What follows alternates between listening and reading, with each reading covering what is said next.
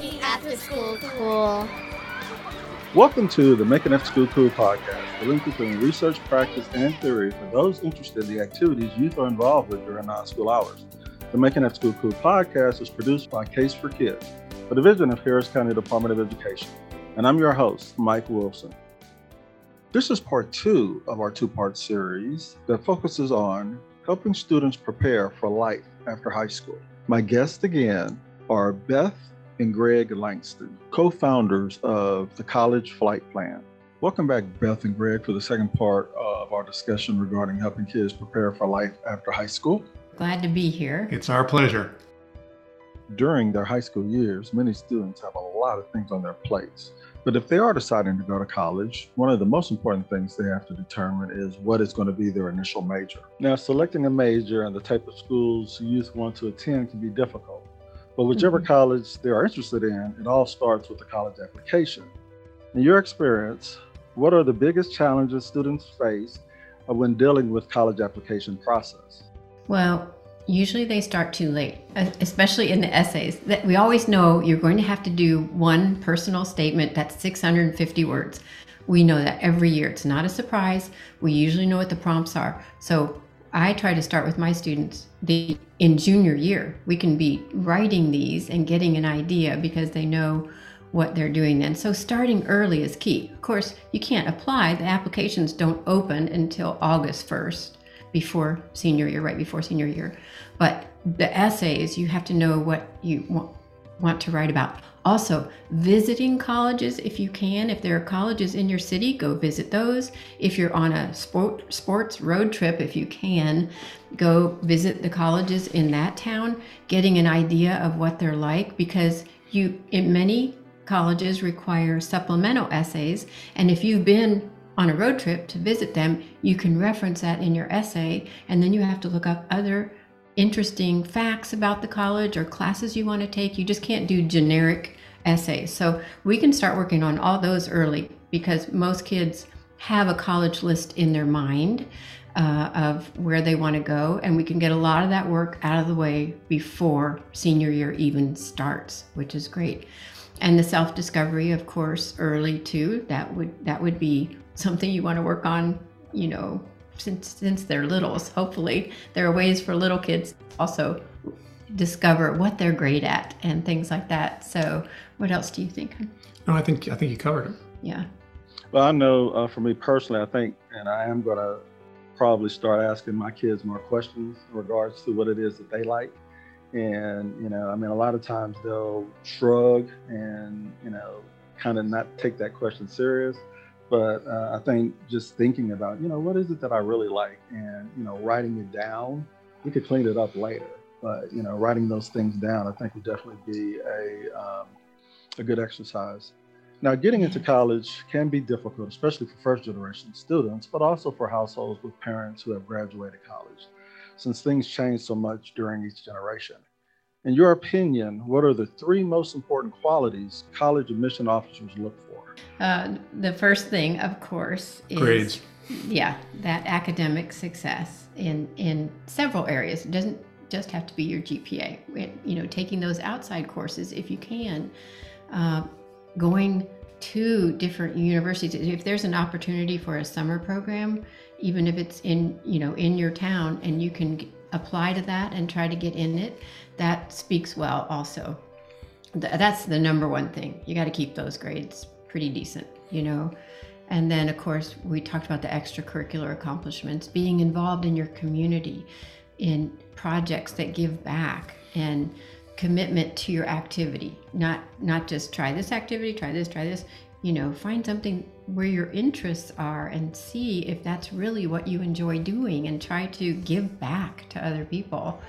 And then, of course, knowing who you are, what your plans are. That's what they're looking for. And to be able to articulate that in your college application essays, in your interviews, I would say also for students, call the admissions office with a well thought out question. Even if you might know the answer to most of that question, call them because they will take your name down. They will register that you are taking a dedicated interest in their university, which is what they love to see.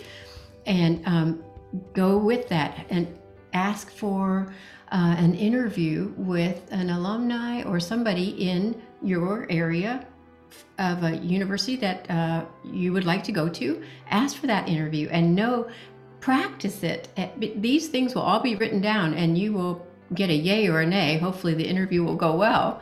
But you have to promote yourself. That's the thing. You can't wait around for them to come find you. You have to let these universities know you're interested in them. I, we used to work a lot with athletes, and it is about promoting yourself. If a university writes to you, sends you information, you write back and say, Thank you so much. You know, you acknowledge that, yes, I got this, I'm excited, you know. So we can do that as non athletes too. You know, you just have to promote yourself. You're going to be a student there one day. So let them know why they should take you. Something else that you can do is even if you're not interested in a particular college that's in your hometown, you can go ask for a practice interview. You know you're not going to go to that school, but you can practice the, with an admissions officer uh, doing the interviews so that you as a student get more confidence in that activity. You know, um, it's, it's, it's interesting because athletics for years, you know, coaches um, and other athletes have seen former athletes go off to college. So it seems like they have created a system in which that information is kind of relayed. Uh, but for people who are not in athletics, unless there's someone that can give them some of these steps or some of these uh, tips, they really don't know. Um, mm-hmm. Which kind of brings me to the my next question. We work a lot with people who interact with kids on a daily basis. Uh, what are some actions that adults can take to help prepare students for the college process? Um, be involved, uh, number one. Number two, start early. Number three, don't think that the school, no matter how good it is, whatever resources they have, that they're going to take care of not only these, the scholastic portion, but the admissions portion and educate and uh, suggest to the kids based upon their skill set what is the best uh, college to go to and what major. The school just can't do that. And so students have to go and discover this for themselves. And adults that are working with these students, you know, ask them questions. There's a lot of fear about going to college and going through the application process because until you've been through it, you don't know what it's like, right? So these adults can be asking, you know, do you know what your values are? Do you know uh, what are your strengths or point them out as parents? You can point them out probably more readily because you know your student well or your child well. If the student and, will listen to you. right. Which kind of brings me to the next question. What if the student is unmotivated? Um, how can adults and parents work with, with those students? Well, that's, you know, that's great. We, you know, we find very often that when students go through our program, the first thing they say is, oh my gosh, mom and dad are putting me in a new program. What is this? I'd rather be with my friends. And what we do though is we come alongside the student and it's all from a position of where are you today? And it's all positive. And contrary to a lot of kids, what are they how are they measured? They basically look at a piece of paper that comes back from a teacher and it's circled with red red red red all over the paper, which everything they did wrong. We believe that you should reverse that and say, what are all the things that you do well? What have you accomplished so far in your life, whether you're 15 or 16? And how do we begin to unpack and uncover from your stories of your life what you're really good at doing? And the way we start with that is we help them to discover what are your core values or your core beliefs. And so, for you and your audience, if you can visualize a large oak tree, a cutaway from an oak tree, the value system or are equivalent to your roots that are deep down in, that are down in the in, in the ground that hold up the trunk of the tree, which is your purpose, which we help them uncover, which then supports the branches and the goals and the objectives that they have, which are the you know the branches of the tree. And so if you have clear guidance and clear understanding of what your values are as a student, not your parents, not your guardians, not your friends, but what are your values, then you know what you should start, stop, and continue doing to support those core values then when you are off by yourself and you're making a decision, you can make your decision based upon a clearly defined set of core values. Um, when a student finishes their program, um, going through the 12 hour process, instead of a parent saying, Well, how was school? or What was it like? and they getting a grunt like, uh, mm-hmm. or It was good. um, what the student has to do is they have to present to their parents and their accountability partner because they assign them. We have them pick an accountability partner to help them get through the process. And all the videos are in two and a half minute increments. And what the deliverable is is a 14 page document that the student says to their parents in a nutshell. takes me 10 seconds. These are my values and this is why they're important. These are my strengths. These are my weaknesses based upon feedback from eight different people. These are the majors that I should study. They get 200 data points of information. They then have, they put together an assessment on how they problem solve and they say, This is how I problem solve. These are my distinct natural abilities. This is my purpose statement for my life. These are my lifetime goals when I'm 65 in the areas of health, wealth, wisdom, and relationship. These are my five year goals in those four things, my one year goals. These are two bad habits that I have currently, and it's typically I don't get enough sleep and too much social media. Mm-hmm. These are the three majors that I'm going to focus on. And uh, this is what I want to do from a growth perspective, a growth mindset perspective. And if you will, mom and dad, let me share with you my one minute elevator speech that shows how I'm special and how I should be uh, accepted in this university or for this job. And they tell them all of that in this in this one hour presentation that the student gives to the parents. Awesome. And the parents invariably say, what did you do with my child? yeah. This is yeah. amazing. And the parents also say, do you do this for adults? Because we need this. exactly, exactly. That's what I was thinking. And so, fact, I could go on and on, and I, I definitely will invite you uh, back for some uh, future uh, a future podcast, especially with motivating students and uh, at least planting that initial seed.